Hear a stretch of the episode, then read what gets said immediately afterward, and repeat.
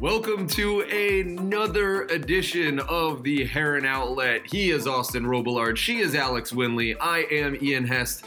And uh, the penultimate game did not go Inter Miami's way. A 3 1 loss to New York City FC, the last home game of the year, officially eliminates them from playoff contention. We talked about it last week. We've talked about it for the past couple of weeks. After that second six game losing streak, it really looked like it was a long shot at best. They still were mathematically alive. No longer the case. They will close their season uh, this Sunday on decision day against the Supporter Shield champion New England Revolution, the first time traveling up to Foxborough to face the Revs uh, in what has been a historic season for them. Uh, probably the opposite of how Inter Miami is feeling right now. We'll touch on that later in the show. But guys, let's start with that NYCFC game. Uh, I, I, disappointing has to kind of be uh, the the word of the day uh, on it. You would think that they would have had a little more of a fight.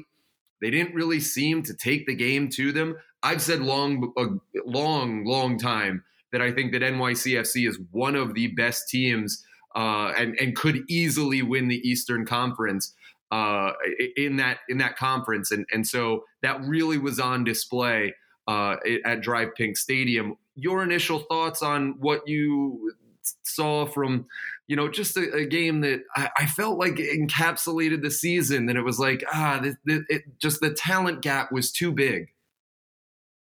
Yeah, not only was the talent gap too big, but it just seemed like the drive left out of uh, DRV PNK Stadium, not pun not intended there, um, from the team after the Castellanos scored that that first goal. And I think Phil Neville said it best: one shot, one goal.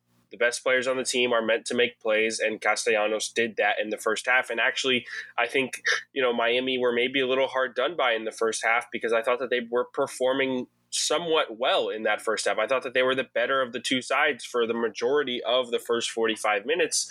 And once the, the goal was scored, it just kind of seemed like they could never, you know, turn the ship back around. And it's unfortunate because, you know, obviously it was the, the Federico sending off and also they were still technically mathematically alive. So you would have liked to see, you know, a little more I'll use the word again, drive from them in the second half, but it, it wasn't there, and they end up losing the game three one. Um, the the goal that that Matuidi got beaten behind by by a ball, it was just there was a lot of poor poor plays, individual errors, and, and the team just lacking not only quality but but commitment. It seemed and, and passion to play for the badge. I guess if you want to if you want to call it that, it was it was a tough watch, and as much it was good for Figal to, to get a goal. I, I just it was an unfortunate watch, and I wish they would have carried over the momentum they had somewhat built in the first half over to the second. But like you said, in the story of the season, once this team goes down, it just seems like heads drop, the confidence is low, and they have a tough time building back and getting results. There was only a couple of times where Miami uh, at DRV PNK Stadium, it was in that stretch of like 12 or 13 games where they were winning a lot or, or, at least getting points a lot where they would they would have some come from behind victories at home and you just thought that maybe that could be this could be one of those games but the confidence just looks so low that I never really had any optimism seeing how the, the mannerisms were on the field for some of the Miami players. And as unfortunate as that is to say, it's just been the story of the season. Alex, I look at this game and and to me it just the, the, names on on the field. You look at you know Morales, Castellanos, James Sands, Keaton Parks. I mean, they, they have so much that, just like that roster.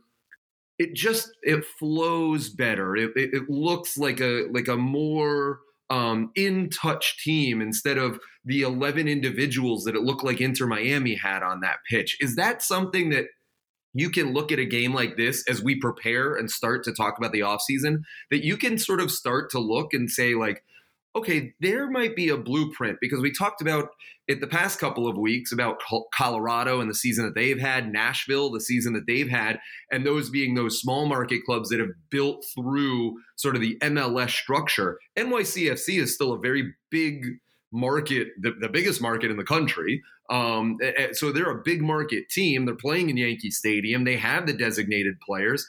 Is that sort of maybe a little more of a blueprint to figure out how the fluidity can look a little better? Yes, I think Inter Miami came into this league expecting one thing, and they built something completely different. And now uh, they're on their second coach with Phil Neville, and even during the post match conference, he said uh, verbatim, "Nothing I saw today surprised me. Nobody." Nothing about today told me things that I didn't already know. The work we need to do to become winners will be a lot. I'm disappointed. So the fact that he's already saying, well, we knew this would happen it, shows that it's a just it was a reoccurring this was a reoccurring theme throughout Inter Miami season the individualism not playing as a team and you know as a coach yes you do bear some responsibility for that but he has dropped DPs multiple times. He's dropped Pizarro a couple games. He's dropped Higuain a couple games Matuidi. Matuidi left halfway through one of them.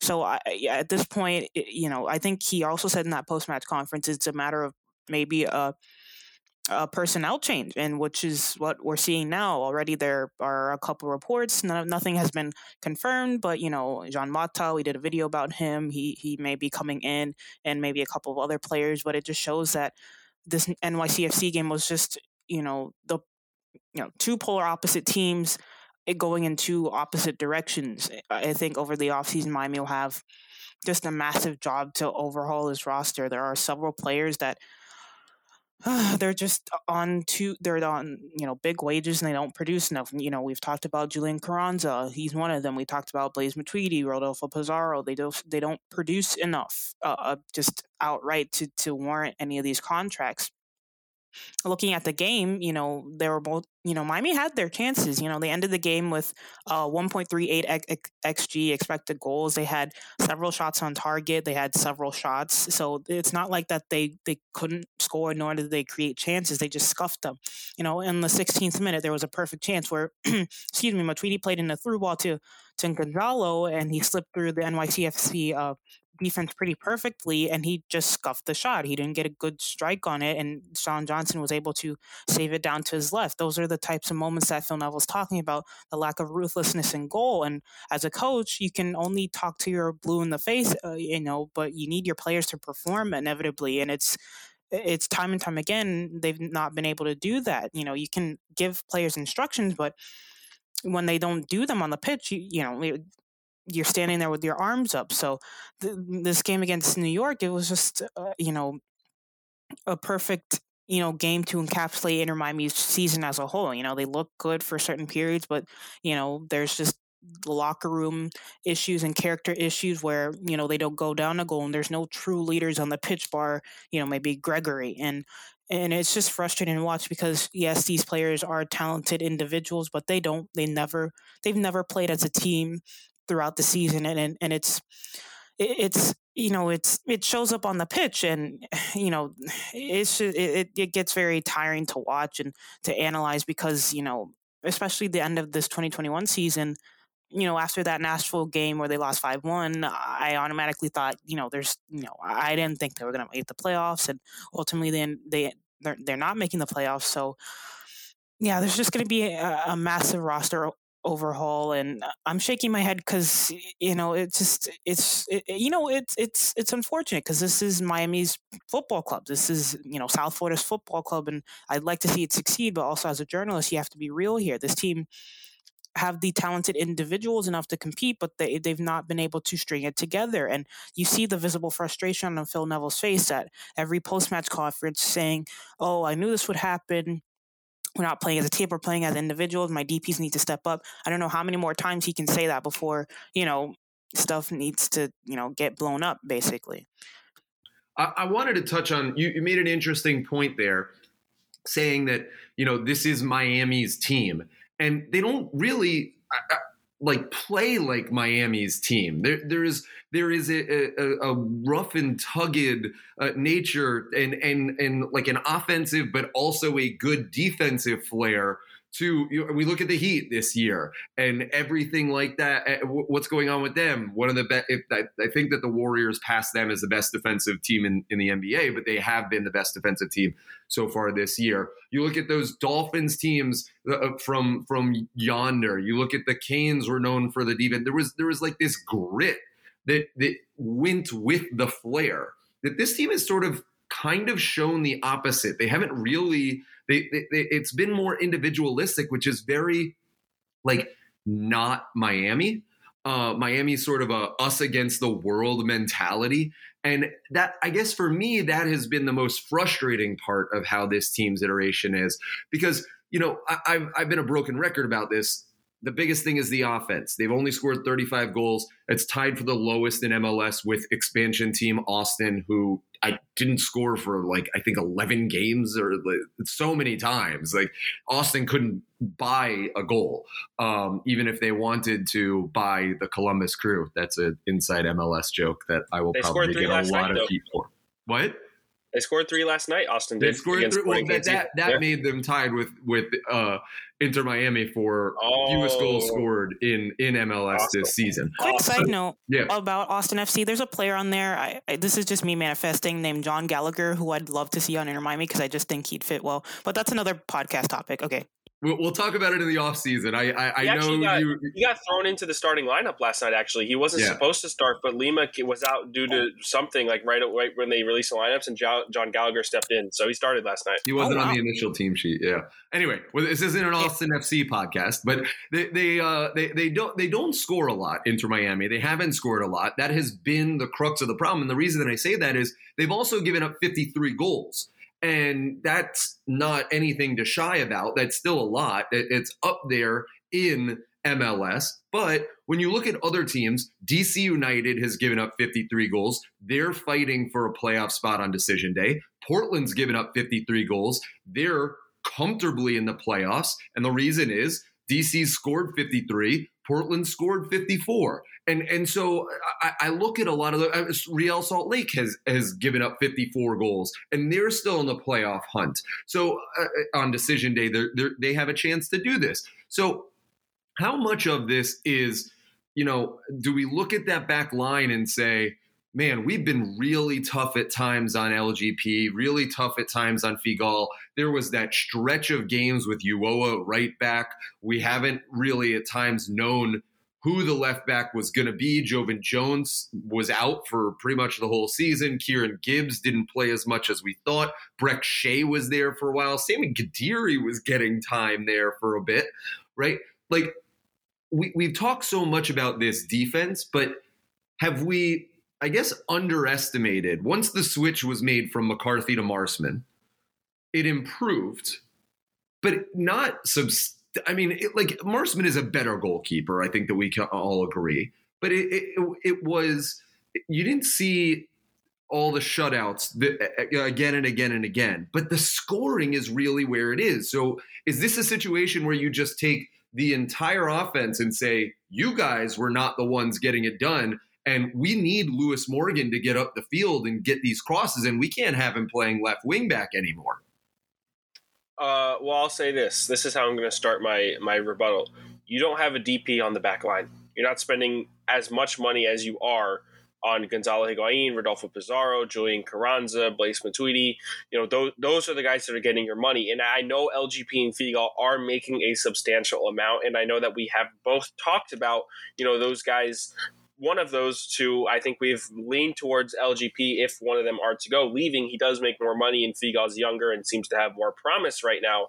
But at the same time, at the end of the day, I think you're right, Ian. I, I didn't realize how many teams have conceded over 50 goals, but there, there's there's a lot of them in MLS, and like you said, there, there's still some that are contending. So it's not abnormal for a team in MLS to concede the goals that Inter Miami have. It's just the attacking output where Miami is truly lacking in terms of. I'm not going to say that conceding 50 goals is a good thing. I'm not going to say that they they should be conceding 50 goals and that's okay, and you should just combat that with with goals of your own, but it's still doable in on an MLS standard. It's still doable on an MLS level, and even on an MLS playoff level. You look at Portland, the, the things that you just pointed out, who who who beat us uh, in Portland. So it's it, it's shocking to me after you point that out, and I will say that as much you know discredit we've given to the back line. I think it's unfair to the likes of Christian Makoun and LGP and Figal at times, despite their yellow card issues. It's unfair to even Nick Marsman. It's unfair to Brek Shea at times when he's been playing, and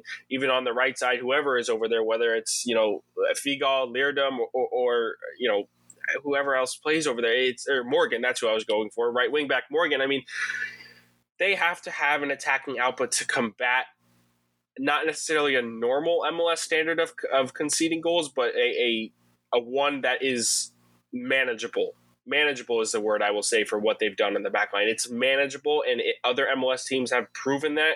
And where your money lies right now, if you're not able to combat that with the players that you have, the big names, high profile, star studded, if you want to call it, and high salary players, that's that's where the issue lies for me. And I'd be okay personally, personally, I'd be okay with this back line going into 2022 if they were to get rid of those high profile attackers who are on a lot of money to bring in younger ones because I think that there would be more hunger for them and more relentlessness, as Phil Neville has spoken about, um, to try and get goals other than what we've seen. And maybe it's not just about that. Maybe you know the the effectiveness and the efficiency has always been an issue. I think Alex, you pointed out in the 16th or 17th minute, Gonzalo Higuain had that shot, which uh, Sean Johnson saved very easily, and that should not have ever happened.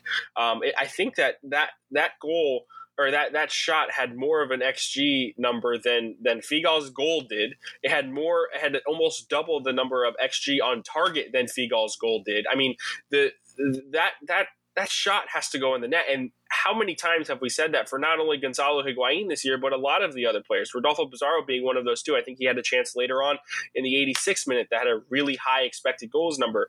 Um, and that's not the first time that that's happened. There have been so many chances. And if some of these chances go in, results are going to go their way. How many different one goal losses has this team had? How many times has the defense actually kept this team in games despite the blowout losses that they've had this year? It's on the offense. I think that it's on the offense as much as it is on the def, uh, more than it is on the defense. And then I guess on the midfield as well, you've had that rotating um, partner next to Gregore week in and week out, and maybe it has to do a little bit with that. But I would say it's more on the attacking players than anything.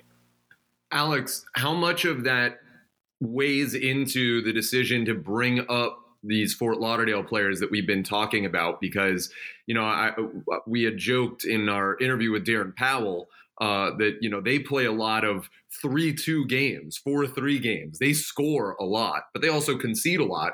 So their offense is almost like the exact opposite. It's almost like the exact opposite situation with Inter Miami. How much do you think that'll factor in next season with these players that'll come up? Uh, a big factor. I think there's several players on Fort Lauderdale that will be coming up to the first team just because they're so direct and so good in in the offensive final third. Guys like Mitch Curry, Sean Hundal, um, you know, George Acosta and whatnot. I think in Miami are missing those sort of route one soccer type of players that are just hungry and will go to goal no matter what. And looking at uh, Miami's offense this year, it's mainly through Gonzalo Higuain. What he has, what thirteen goals, nine assists this season. You know, if if you take Gonzalo's goals out of this team, you know, Miami's well, they're already at the bottom of the, of the Eastern Conference, but I, I believe they they they would have been below Cincinnati if had you know Gonzalo not score all those goals. So the only player with more with with a higher xG uh, than than three point three is Robbie Robinson at five point one. That's how little That's, everybody else has produced. Yeah, and it's it, it's a huge issue. And we've heard Phil Neville talk about it. That you know, let's say hypothetically, if Gonzalo does retire next season, you know, who's going to carry the offense? And uh, it, and it's it's it's interesting to think about. But you know, the way that the team is going, I want to touch on your earlier point about it not being a true South Florida team. You know, you know, this team's not really gritty at all. You know, it's very flashy. You know, there's not a lot of heart. You know, a lot of the players give up too easily. You know, we'll touch on this later in the pod. Maybe they, they don't come over to clap at the end of games, but you know, there's not a lot of grit on this team, and I think that's what that's what's missing, and I think that's what the Fort Lauderdale uh, uh, guys can will be able to bring up. You know, we have already seen Sammy Guediri, Mabika, Azcona did get some playing time earlier in the season. You know, they've had that heart. You know, a lot of them being South Florida natives, they have that pride playing for you know, Inter Miami. So uh, that's something the club is desperately missing because when results don't go, um, you know, Miami's way, which was the majority of the season, a lot of the players, you know, they're not from here, so they may not really care as much as uh, you know a Guediri would or a Azcona would, and and or George or George Acosta would. So I think bringing that you know that Miami native Miami blood into the team will definitely do a world of good. And not only that, they're also very good offensively, and they're young and malleable. So tactically whatever Phil Neville throws at them, they will just dive straight in. And I'm really excited to see how that works out over the off season. And, and we know that preseason will be coming up uh, sooner than we think. So uh, we'll see a lot of changes over the next few weeks, and a lot of them will definitely be welcome changes.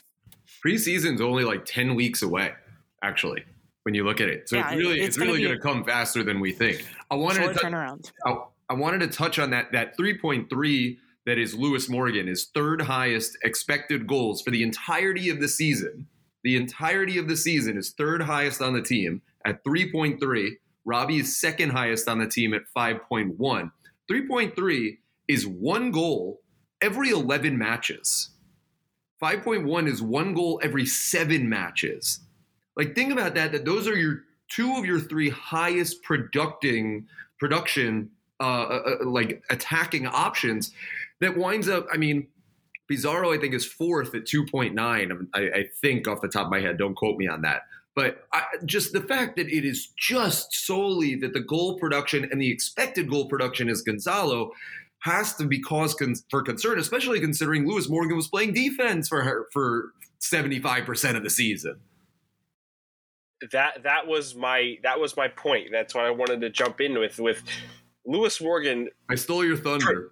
You did, but producing as a right back with the third highest expected goal total on the team, where, like you said, in that middle part of the season where Phil changed the formation, Lewis Morgan. I mean, where were his shots on target coming from, if at all, during that span? So the fact that the other attacking players were not able to produce an XG or, or we, we say XG a lot, but I I, I want to just clarify XG is a is I mean, pretty, I, I, like it as a stat. That's I love it as a stat. I think that it's really really important because it, it shows the quality of chances and not only that but the accumulation of chances they're getting as well. It has to do with both quality and quantity. And the fact that Lewis Morgan is that high and the fact that he's how he scored two goals this season, maybe three if you count the the own goal that's not enough for a player that you would want to see that you saw last year, but it's enough for a player that's playing right wing back, sure.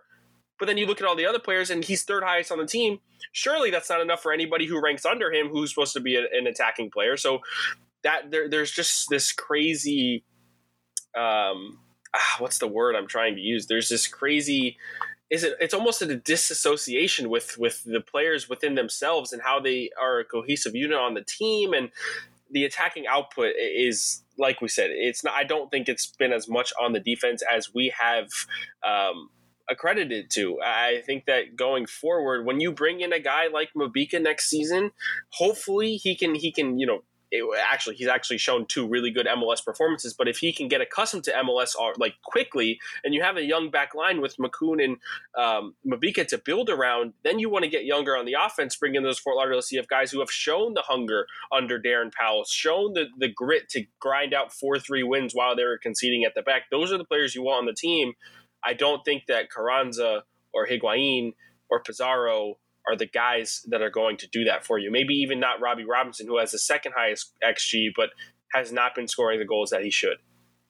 I want to yeah, go ahead. Uh, excuse me, uh, sorry, Ian. I, I I think the Robbie Robinson he's an interesting case because at the beginning of the season he's he was looking good and he was improving from last year, but ever since that Chile, Chile incident, he's he's not been the same. And I know Neville said, you know, he's a big boy, he has to make his own decisions clearly it's affected him and he, his his output has been uh, you know abysmal you know his he's not been able to be as effective as he he once he once was which is you know he still got he still has that pace and whatnot but it's not as you know he, it's almost as if he's a one trick pony now like defenders know how to to to get his number you know all they do is need to you know you know press him you know, not let him turn. And, you know, most of the times he'll, he'll lose the ball because his back's to goal and he's not a good back to goal player. So, Robbie, I don't honestly, this is a discussion for another pod, but I don't know if he's even starting next year, depending on who they bring in. You know, there's just, you know, Lewis Morgan will be there. They've been, Inter Miami, you know, it's the offseason. Inter Miami have been linked to a couple of wide players already does he start? I don't know, but you know, I, I feel a bit bad because Robbie does have that potential, and you know, the Dike thing and whatnot. But you know, hearing those stats about him, it, it's it's it's it's you know, it's a bit uh, disheartening and upsetting because he does have that potential, but you know, it, you know, mentality does go a long way in soccer, and you know that since that Chile call up and it going so down, going incredibly south, it, he's not been the same. And yeah, I'm, I'm curious to see how the the you know the team handles that. I know they like him a lot, but you know he doesn't have that offensive output that everyone expected him to have. You know.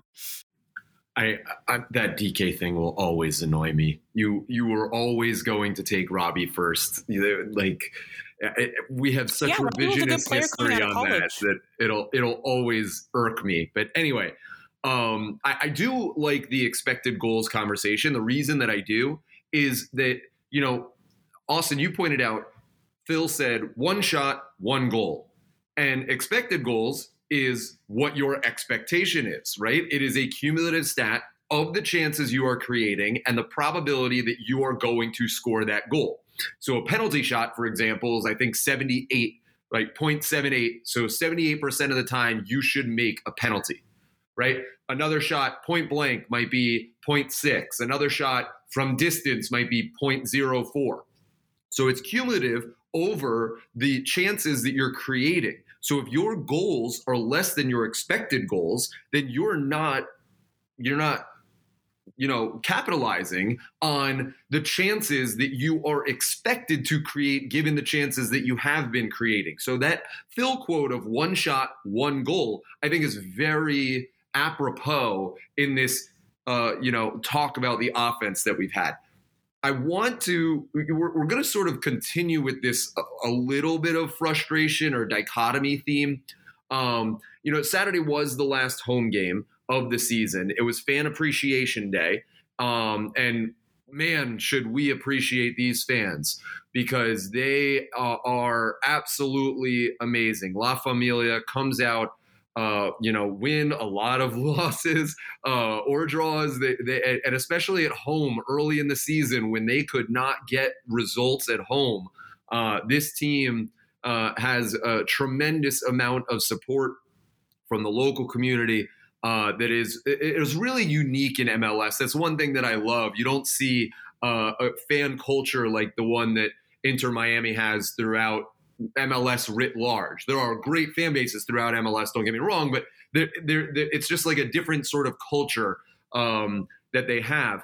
But there there was a little bit of frustration and um, you know uh, uh maybe like uh, feelings that that things were I, mean, you know, uh, the season hasn't gone the way that they wanted, and you know they were tenth last year in the East. They are eleventh this year in the in the East, um, and now with the, going back to seven teams making the playoffs, they would have not made the playoffs had that not happened last year. Uh, with you know, we remember, all remember with MLS's back tournament and everything like that, uh, ha- had it increased to ten teams. So, uh, what what do we feel about the fans? I mean, maybe starting to get a little antsy, wanting to see results. Uh, how how the fan appreciate. I thought that the team did a very good job uh, with the fan appreciation day of of showing, you know, hey, we get it. Uh, this has been a tough year for everybody, uh, but but also just seeing that sort of, hey, it's about time that this team like you, you know starts starts being what we all wanted it to be. Well, it, well, all of us. I mean, from from the organization on down to Joe Schmo fan that's taking his kid to the game, we all thought that this was going to go a lot differently. You know, in year two. So year three is this sort of a whoa, what are we talking about, or or is there still a honeymoon phase? Um, I think the the honeymoon phase is kind of over and done with. To be honest, I think after two years of, I mean, less than mediocrity. It's been it's been bad to say the least. Um, I think that now the, the pressure is on the club to to give back to these amazing supporters. The pressure is definitely, and I, and I think Phil Neville has addressed that multiple times. He knows that, that that, that that's what's coming for him. He needs to give back. These supporters deserve a lot more. So I would say that honeymoon phase is done, and I think that no matter what, the, a lot of the fans are still going to love the team. It's their local team, as we talked about earlier, um, and, and, that's not going to go away. But you just they you owe them something now after two years, and I know the first year was not any most of the people at the club now, I mean, year one wasn't necessarily their fault, but going into year two, you know, you, you have like a, around the same points per game number. Uh, looking at the table, I know that there were a lot more games this year, but in terms of Diego Alonso stats and Phil Neville stats, I think what Miami are at 38 points in 33 games played at the moment, and Diego Alonso had 24 points in 23 games played. I, I, someone can fact check me on that, but those PPGs are, are very close to one another and showing that they have similar records and they're doing pretty much the same thing. And I know, I mean, even when you look at like the consistency issues, losing five games in a row to start the season in 2020, we've had two six game losing streaks in 2021. I mean, a lot of it is similar. And how much more can you put the fans through at this point? It, it's it's coming to the point where I understand the pressure. I understand the frustration that a lot of the fans are feeling. Um, not that I think they're ever going to go away, but it's just it's become an unfortunate thing for the fans because, like you said, Ian, we we all a lot of people expected this, fans or not, expected this to go a totally different way, and it's failed on a lot of different fronts, unfortunately. And now the entire ideology of the club has even shifted because of how poorly it went. They're now shifting into not the Ronaldos and Messi's and I guess Higuain's, Matuidi's, and Pizarro's are shifting to the guys that we talk about on a weekly basis here on the Heron Outlet. Mitch George Curry, Acosta, George Acosta, like right, right. the Fort Lauderdale guys, like, funneling people through the academy and, and through the USL affiliate. That's where the club has shifted. And personally, as a as a journalist and analyst, I like to see that a lot more. I think that it, it would it, instills roots into a club that might develop a Miami culture that we've seen with other teams. Maybe they, they obtain that grittiness in the future because you're bringing up young guys through a, a system that that you know is building them as not only you know players on the field but characters as well. So there's there's a lot of different aspects to it. But going into year three, you have to make a playoff push. You need to get there. I think if that if they got to the playoffs this year, this was a conversation I had a lot last year. If they get to the playoffs is all forgiven because for me, yes, if they get to the playoffs, there there there is this is the and that I wouldn't say it's the problem with American sports, um, but it's if you get to the playoffs, there's still a chance that you can go on and, and, compete for a title. And everything that you did in that 34 game season, and if it came down to MLS decision day, that's the only game that matters in the entire season now for, for Inter Miami. If it, if it were to come down to this Revs game, if they were to win and get into the seventh seed and sneak in, is all forgiven. For me, yes, because they get into the playoffs, they get a chance to to, to revitalize themselves and make a cup run. They didn't do that in 2020. They, they lost 3 0 in Nashville, so then everything wasn't forgiven. It changes just that quickly. But that that's just where, for me, Miami needs to to set themselves. They have to set a bar. They have to understand they can never get this low again. And obviously, the threat of relegation is not there, which is a really good thing for them. Uh, but going forward, you have to be a challenging team. You have to show that you have players that want to play for the badge. You have players that want to to to help the supporters. Other than Lewis Morgan being the only one to clap at the end of every game, like that, you need more players like that in order to try and get into how, a spot. How where important is it? I want, I want, I want to talk about the Lewis thing because that's something that I noticed early on. He is, and and listen, this isn't a knock on everybody else, but and and some guys. I mean, Ulloa does it a lot too. Um, he's given his jersey to kids uh, on the sides, uh, but not straight to the supporter section. Lewis is the one that consistently, every single game, goes to the supporters. Uh, win or lose or draw, he's always the one that's there. Some other guys, you know, uh, it, it's it, some days are good days at the office. We all have bad days at the office, so it's understandable. Um, but I really think that that is um, it speaks more to Lewis than it speaks to anybody else. I, don't know if you're if you feel the same way about it, Alex. Um, just to fact check you real fast, Diego Alonso was 1.04 points per game. Phil this year was 1.15, so it is slightly better. Um, it is a marginal improvement, uh, but but that that's just um, it, you know it, it still is 11th in the East as opposed to 10th in the East for whatever that's worth. Um, but Alex, just to to that point, going up to the fan, not just the fans, because a lot of the guys go to the sidelines where uh, you'll see a lot more of the families. So maybe you have a lot more kids that are over there, but instead going like straight to the supporter section is. Am I making too big of a deal over this? Is is this really? I guess I just like European culture um, tells me that that's what you do. I don't know if I'm being a Euro snob there or or what it is, but I just I would like to see more of it. You know, I remember I forget what the the win was, but it was such a great feeling seeing the entire team, the entire staff, they all lined up at the 18 yard box and ran up together. It was a really emotional win. And I remember, I remember seeing that. I, I can't remember off the top of my head what the game was. I think it was the game that broke the six game losing streak. Um, but yeah, and so. and, and so you could see like eh, like just like that connection. It was a moment. It was a mo- it was probably the moment of the season, I would say. Um, yeah, I think it was Montreal. Yes, I think it was Montreal. Um, so thank you, Andres. Andres always a great producer for us. Uh, so how how much of importance is that? And am I just being a Euro snob? No, it's important. I think if Inter Miami, well, first of all, they're not even playing in Miami, and I know that's a big gripe, and I know there's the Broward folks that would love them to stay there, but you know, it media wise, it's a bit of a Palm Beach uh, folks uh, would too. yeah, it's it's a it's a, for us Dade folks. It's a 45 minute drive. It's it's a lot, but it'd be much easier if they did have Miami Freedom Park. But that's not going to happen for quite some time. But yeah, since the beginning, this club has uh, honestly I think they've been a bit tone deaf ever since the inception. I think, you know, you know, not having pink jerseys, the season ticket holders not getting, you know, an inaugural season season tick uh, season ticket box. Uh, yeah, I think they they're finally giving them out now. But you know, at the beginning, that was a big that was a big issue. You know, maybe not, you know, listening to the supporters when when they were saying, "Oh, we just want."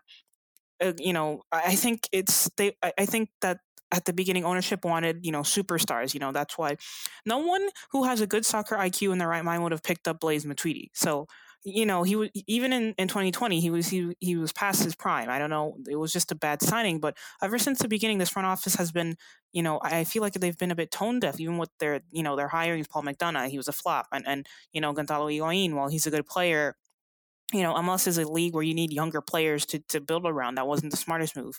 Pizarro, it looked like a good move at the time, but you know, it, you know, he was he was the superstar. He was the main face of Inter Miami, and then that all changed when Gonzalo got here, and the attention shifted away from Pizarro to Higuain, and maybe he felt some type of way of that, and you know that coincided with his form dipping. I don't know, but talking about the the supporters, I want to read not verbatim because there's some uh, coarse language in there. I want to read what the tifo said. You know, there's a couple of ones in English that said "Thank you, win or lose."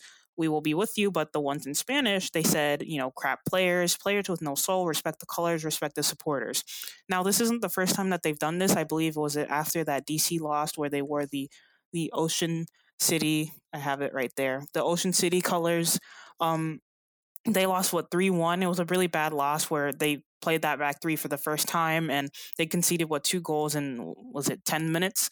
And, and you know after the game we you know we heard boos and you know a lot of players uh, a lot of the fans were just unhappy with the performance and you know you know supporters getting on the players it's been a reoccurring thing eh, eh, during the season so i'm not surprised and you know honestly it's not a it's not a bad it's not a bad banner because the players you know they they should do more. You know, especially the DPS. They've they've not been. Well, I think best. I think it's healthy, Alex. I think it's healthy. Yes, right? healthy. Every every family has a dis eh, has disagreements every now and then, and so it, Yeah. and, and you know your parents tell you to clean your room and you're not happy about it, and you fight back. Like I, so, if we're saying this is La Familia, I don't think that there's anything wrong with it. I think that there's another section of this that like your mother will all like your mother loves you no matter what, right? Like so Yeah. that they will the supporters.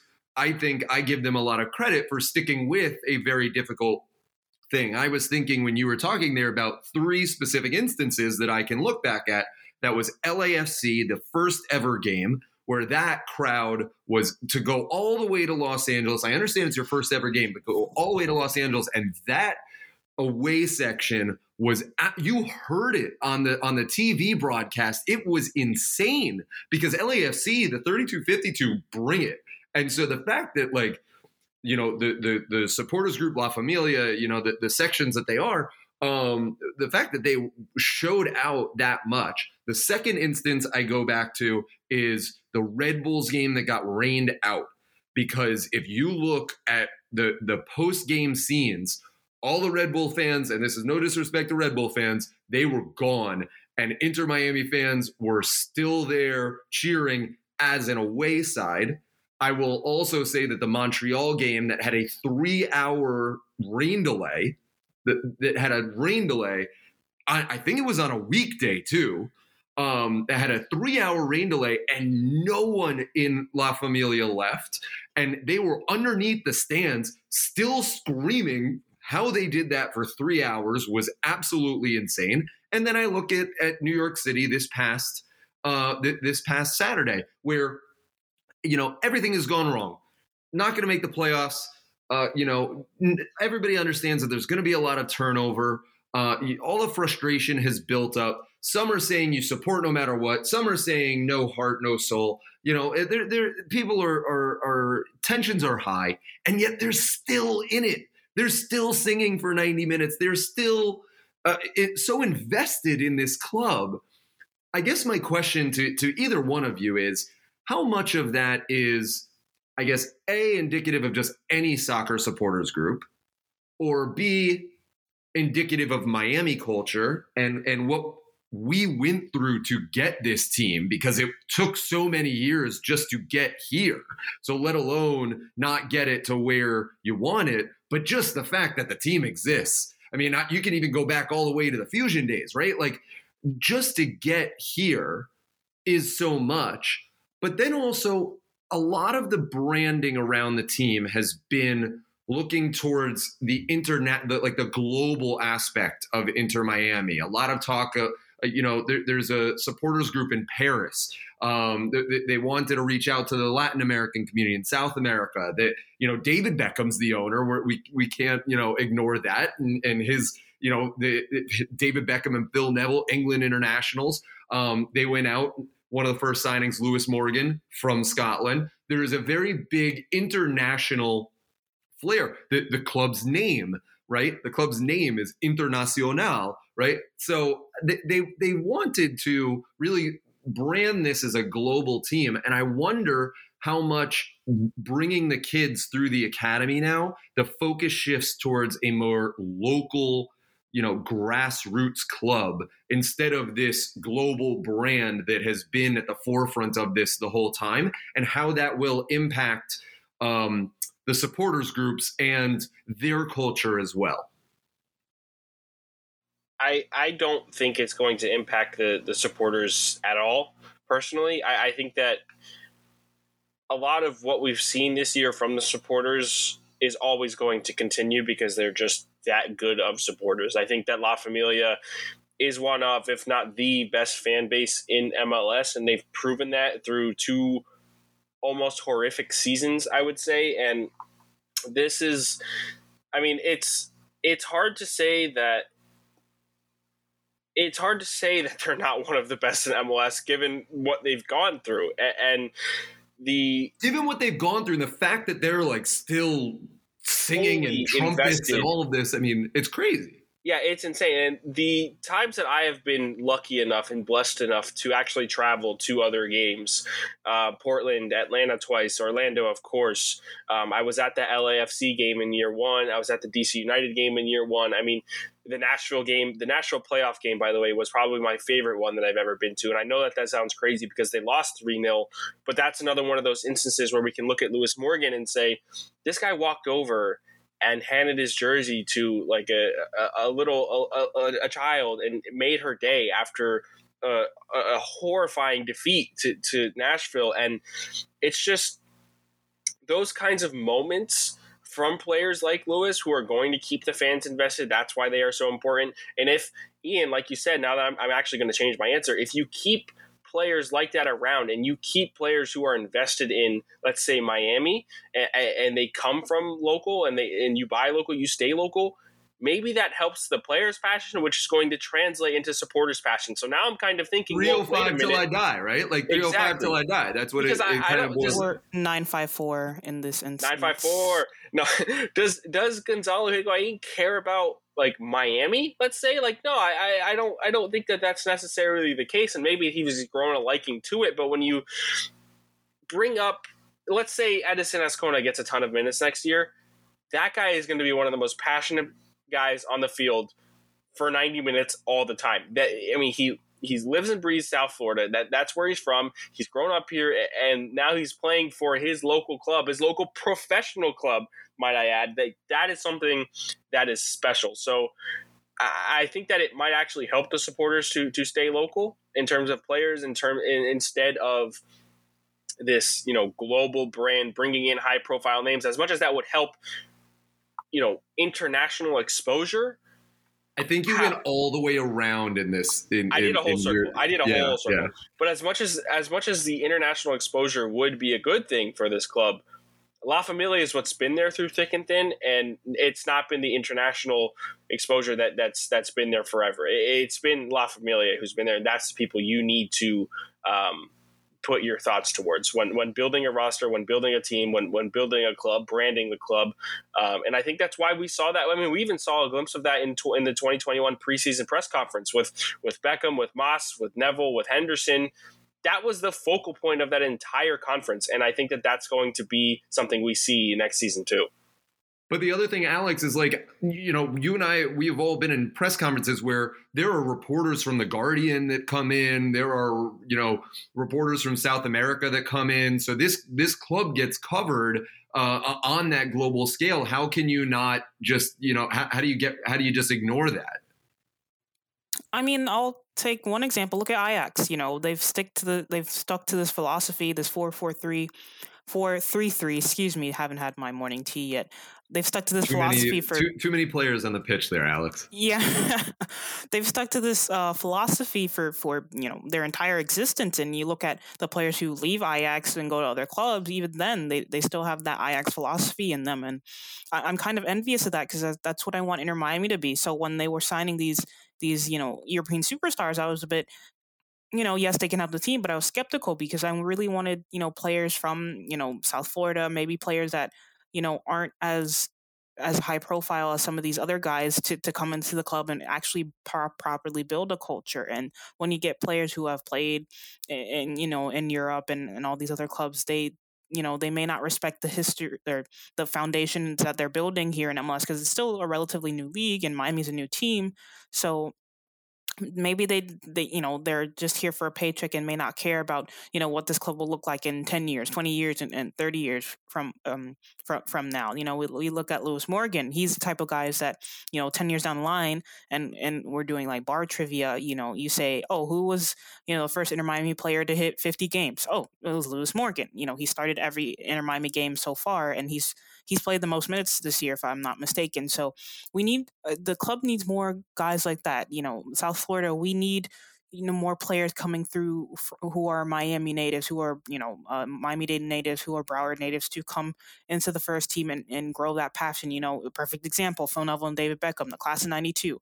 I think that's one of the main reasons why they hired Phil Neville in the first place because they wanted to recreate that here in South Florida. That that sense of local pride, that sense of bringing up you know kids through the academy into the first team, and ultimately I just stole a word from Phil Neville. He uses that word a lot ultimately in his press conferences. But you know, ultimately, once they get to the first team, they they want that that class of 92 feeling where you know they can go on and potentially win trophies four or five years down the line and with fort lauderdale cf we, we see that you know george acosta azcona and even the guys who aren't south florida natives like mabika who are coming through they're still young enough to be able to build that foundation. So in you know four years time if inter miami want to challenge for mls cup they can do so. And that's one of the main reasons why i think uh, I'm probably going to get heat for this, but the sanctions are maybe a blessing in disguise because this, this front office they were spending money willy nilly. You know, look at Julian Carranza. There, he's on an absurd amount of wages. excuse me, and he's not you know had that output so and you know Pizarro the club spent 12 million on him and he's had what how many goals in his Inter Miami career? You know, what nine in the span of two years, and it's just not good enough. And you know, let's say you replace uh, hypothetically you replace uh, Pizarro with a George Acosta. George Acosta he's from Miami. He's from South Florida. He will have that passion to go and crop the supporters afterwards because he's ashamed of you know the results and and you know if they lose. So I am just really intrigued and excited by this offseason because you know uh, it, uh, not only will they have local talent, they will be bringing in players like you know we've heard the Jean Mota rumors, you know that are cheap but still good enough to play in a league like MLS. And you know, look at Gregore You know, he came in immediately and you know cemented himself as the captain, which is you know, telling that a guy from Bra- Brazil can come in and cement his place as, you know, the team's leader and, you know, Gonzalo Higuain couldn't, Blaise Matuidi couldn't, you, you, know, LGP couldn't, Figal couldn't. So maybe this the sanctions are what Miami need in order to get back on track. And let's say after the sanctions pass and they have money freely to spend, these two years they'll have a foundation to be able to build on top of that. So if they do want to go out and, and get a European superstar that fits the philosophy that they've built through these three years, they can go out and do that. And and that European superstar will be able to play alongside the, the Sammy Guediris and the Azconas, the Felipe, uh, Felipe Valencias and the George Acostas to uh, to build a winning roster. Guys, let's transition to decision day and uh, what's in store for Inter Miami. The New England Revolution, the Supporter Shield champions, uh, 73 points, an MLS record, uh, never before done uh, in MLS history and they did it with a game to spare. So uh, a very uh, impressive team. Inter Miami. Uh, really, n- neither team has anything really to play for. Uh, New England will get a bye, so they might play some of their players just because they're they're not going to have that midweek game that everybody else is going to have. Um, they'll have that whole week off. But decision day always fun. All the uh, Eastern Conference teams. Well, Houston ended their season last night, but all the Eastern Conference teams will play uh, at 3:30. All the Western Conference teams will play at six. Um, not really anything to play for for Inter Miami. They currently will hold the seventh overall pick in the MLS Super Draft. That can only change to eighth if they win and San Jose, who is playing FC Dallas, uh, wins or draws against uh, FC Dallas, uh, then Inter Miami, if they win, would have uh, the eighth pick instead of the seventh. That being said, it, it, is this a chance to just you know kind of throw um, throw some names out there that haven't been playing, get a feel? We talked about this last week, and it didn't really wind up happening. Uh, we got a little more of a traditional lineup, at least than what I was expecting. Um, so, uh, what do we think in terms of what Phil is thinking for this last game of the season? I kind of think that the reason that we got that more traditional lineup uh, last game was for two reasons. One, Federico, you want to send him off with a win, and two, they were still technically, mathematically in a playoff race, so you can't really just act like you're giving up at that point when you're still technically in it. Even though we know they needed to make up like an 18 goal differential, and that wasn't really going to happen, but you have to show something for it. So that that was, I think that that's where that came from. But in this match against the Revs, who have you know they're playing in front of their fans they're accepting the supporter shield trophy and they're also trying to extend the record for most points in an mls season I, I think that they have something to play for and so that they you, have it for a longer time right exactly so, then, yeah. so if you're phil neville do you say okay you know what we want to be spoilers or do you want to say let me get some of these guys out here who haven't gotten a lot of minutes like ventura alvarado to see if i want him in 2022 I think that he has to balance um, those two things. Um, but I don't think we're going to get a fully traditional lineup. I think that there will be some interesting decisions, um, and it should be it should be a good game. But we know what the Revs did to us, and we know the quality that the Revs have. Uh, and I'm not like super inclined to watch it. I'm a little worried about watching it, but at the same time, I want to see if the starting lineup, you know, is something that we haven't seen normally, that's something that's going to to really be intriguing to me because I, I want to know what some of these players can do against a record-setting MLS side. Yeah, I, I, personally think that the Revs will go full out. Um, they don't play again. They they have a first round bye, so they won't play again until late November. I think November 30th. I don't know. Bruce Arenas had mentioned something about, you know, uh, NFL and, and whatnot, but they won't play until late November. So I fully expect them to go with a full strength lineup to get those guys minutes before they go into what a, th- a two week hiatus before they play their next game, just to get some reps. Maybe by the, I don't know, 60th minute, he'll pull some of the starters and play the third, second string guys. But yeah, it's not going to be an easy game for Miami. And I, yeah, I I'd, I, I'd like for Neville to play some of these Ventura Alvarados, Azconas, Guediris, but I, I personally, I think that, um, I think, yeah, he'll probably go full strength again. I don't know, you know, Pizarro, Matuidi. I, I know Jay Chapman gets a lot of flack, but I like his game. He does a lot of the little things well, uh, and I, I, I think that you know he'll go with a full strength lineup. I think Gonzalo will start. You know, Fede, Fede already retired. Pizarro will start and whatnot. So yeah, it'll be a difficult game, but I, I fully expect them to um to you know, hopefully give it a go. But I I don't think it'll go their way. That will be decision day, 3:30 p.m. All those games are the, for the East Coast teams, for the Eastern Conference teams, and then the West Coast teams a 6 p.m. kickoff. Interesting to note, Orlando City is not out of the woods yet. I, I, I know that the, the rivalry has has started to sort of heat up, but as Inter Miami does not make the playoffs, Orlando City is not it's amazing to think because they were second in the East for so long this year. Uh, but with a loss to Montreal, Montreal will be ahead of them. If New York Red Bulls win their match as well, Orlando City's out of the playoffs. Is that, I, I mean, it, I, it seems a little silly but is that like any little bit of a consolation prize or like uh, is it is it just like is this all tongue in cheek like is this just like a joke that that an Inter Miami podcast would make?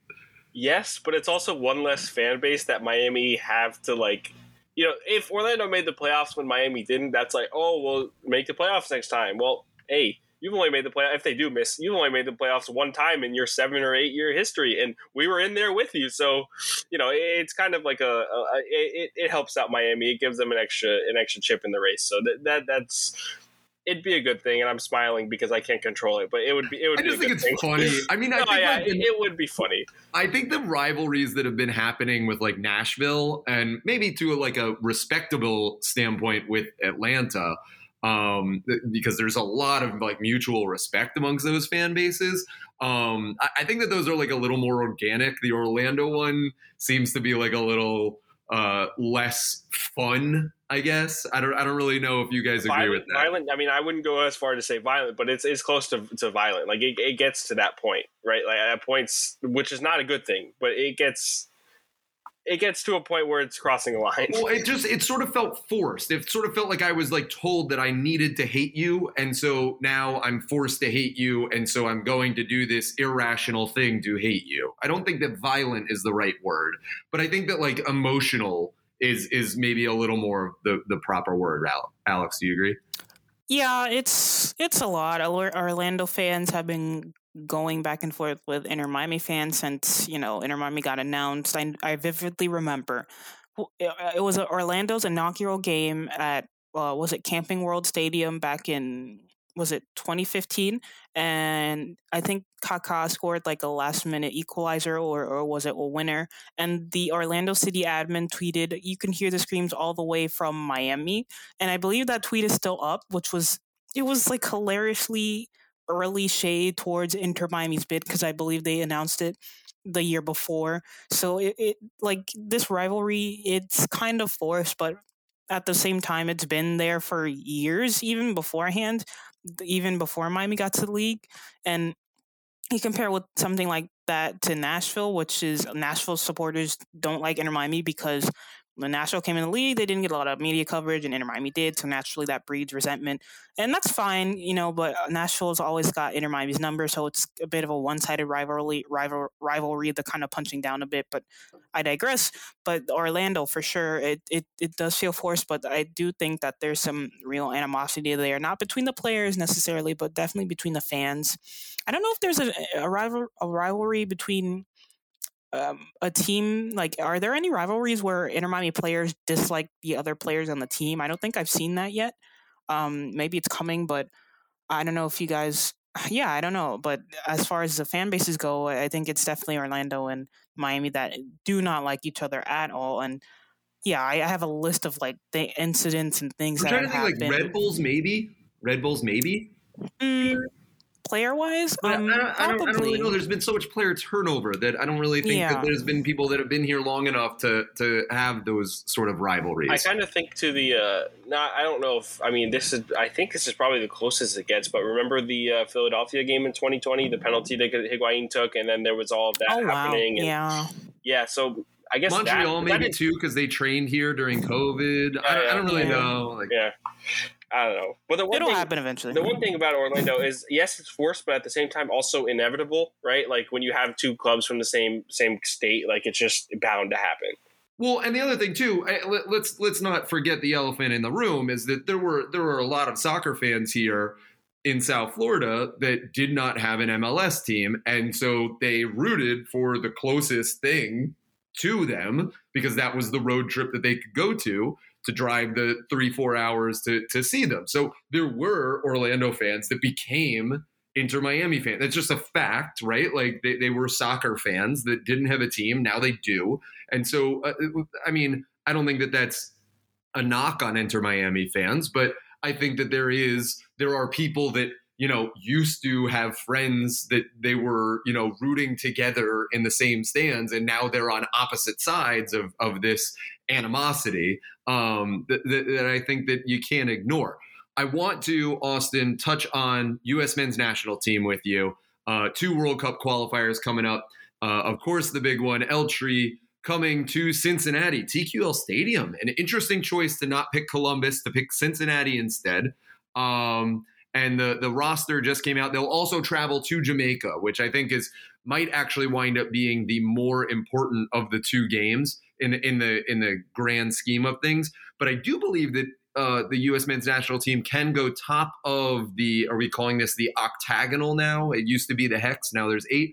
So the octagonal. I think they can go top of it uh, with a win over El Tri uh, coming up next week. And uh, w- just your first initial thoughts on the 25 man roster just released.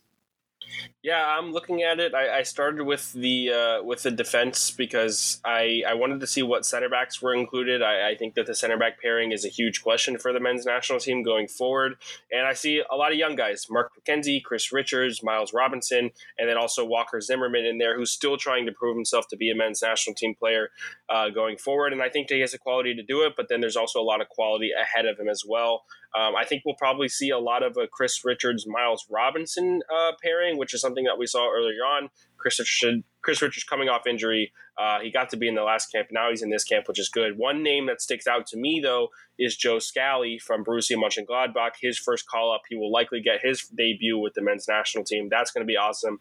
Sam Vines is back. I know that he's been playing a lot in Belgium, um, so that, that that's interesting. And uh, I don't see Sergiño Dest. I believe he's injured, so that that's unfortunate. It'll be interesting to see if you know DeAndre Yedlin or Reggie Cannon is a starting right back against Mexico.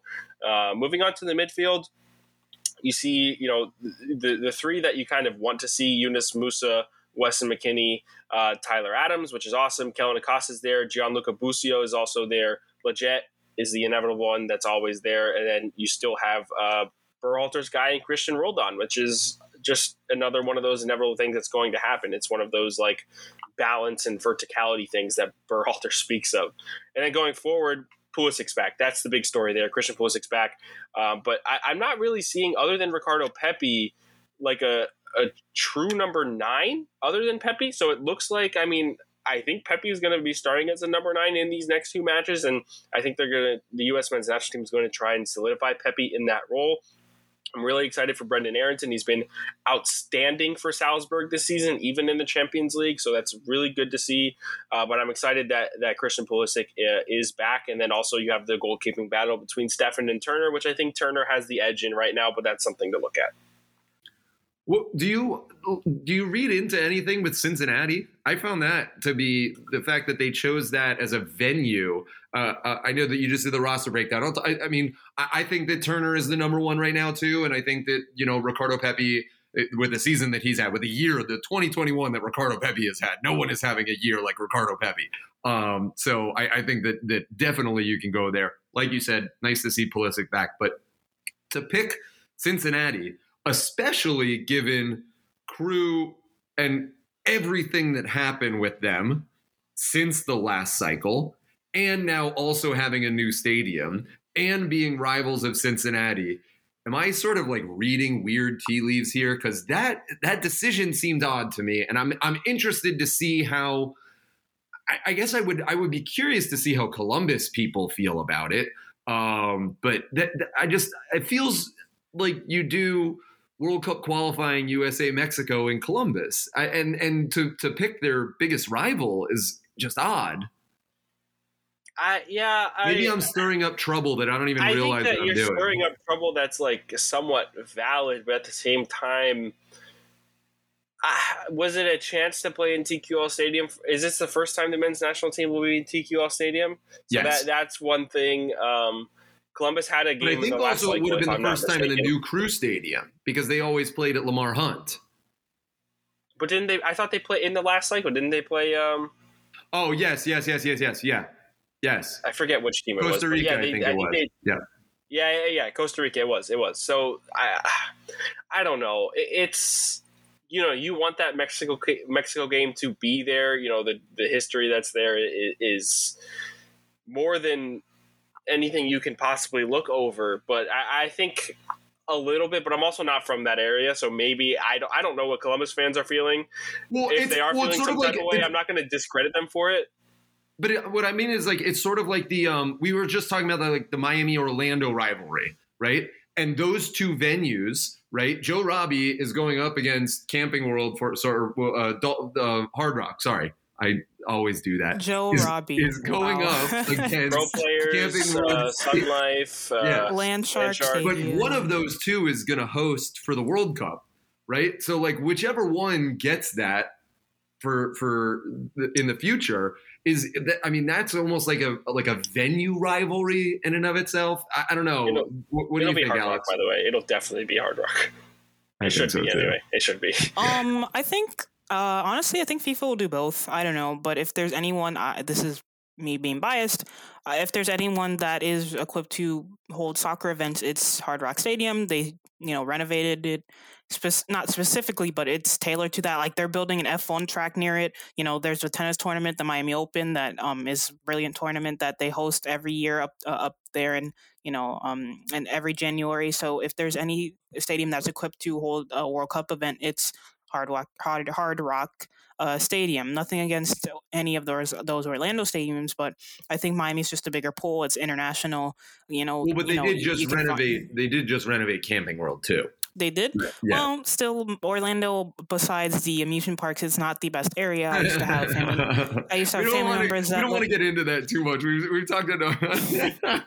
objectively like there uh, outside the tourism spots there's nothing to do there and i think if you asked any orlando native they'll, they'll agree but I, had a family member who lived up there and it's just boring it's just fast food joints and You're gonna you get all the Orlando people in your mentions now. it's fine i'll just mute them like i did with the santos fans but yeah i think i think it'll probably be both but if i had to choose it'll probably be uh, hard rock Before we go, I do want to give out the the shout out to uh, Miami FC, uh, who will be playing in a playoff game. They did make the playoffs as the fourth seed. They will be traveling to Louisville City, which I, I think is going to be a very uh, interesting and exciting matchup.